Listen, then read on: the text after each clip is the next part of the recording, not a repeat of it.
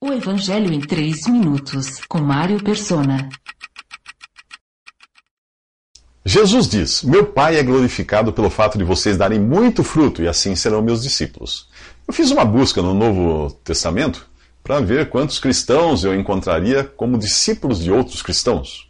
Não encontrei nenhum. Eles eram discípulos só de Jesus. E nenhum deles tinha discípulos, só Jesus. Na cristandade hoje, há muitos que buscam discípulos para si e outros que se deixam transformar em discípulos de homens. Mas em Atos 20, depois de avisar os cristãos de Éfeso que os lobos não poupariam o rebanho, Paulo os alertou de que alguns tentariam arrebanhar discípulos para si. Veja o que ele diz. Sei que depois da minha partida, lobos ferozes penetrarão no meio de vocês e não pouparão o rebanho, mas dentre vocês mesmos se levantarão homens que torcerão a verdade a fim de atrair discípulos. O antídoto contra isso está no versículo 32 do mesmo capítulo 20 de Atos. Agora eu os entrego a Deus e à palavra da sua graça, que pode edificá-los e dar-lhes herança entre todos os que são santificados. Você só estará seguro se sujeitar-se a Deus e a sua palavra e não sair por aí correndo atrás de novidades. A segunda carta a Timóteo ensina que, os últimos, que nos últimos dias os homens não suportarão a sã doutrina. Pelo contrário, sentindo coceira nos ouvidos, segundo os seus próprios desejos, juntarão mestres para si mesmos. Em sua primeira carta aos Coríntios, Paulo chama de carnalidade a tendência que temos de nos identificar segundo preferências humanas. Ele diz ali: Cada um de vocês afirma: Eu sou de Paulo, eu de Apolo, eu de Pedro, eu de Cristo. Acaso está Cristo dividido? Foi Paulo crucificado em favor de vocês?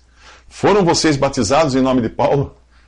Pois quando alguém diz eu sou de Paulo e outro eu sou de Apolo, não estão sendo carnais? Afinal de contas, quem é Paulo? Quem é Apolo? Apenas servos por meio dos quais vocês vieram a crer.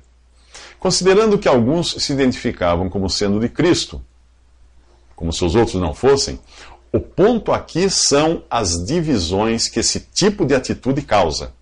Seguirmos a homens ou nos identificarmos por nomes de homens ou denominações criadas por homens, é uma atitude carnal. O Senhor jamais identificou os seus, os seus salvos como membros da religião A, B ou C, mas simplesmente como irmãos. Quando no capítulo 6 desse evangelho muitos deixam de seguir o Senhor após ele dizer que a carne não produz nada que se aproveite, Jesus pergunta aos discípulos se queriam fazer o mesmo. Pedro responde: Senhor, para quem iremos?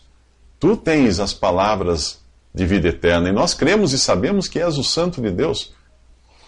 Se você foi salvo por Cristo e não por um homem ou uma religião, não irá querer ser identificado por nomes que os homens inventaram. Nos próximos três minutos, conheça o amor que sempre esteve ali.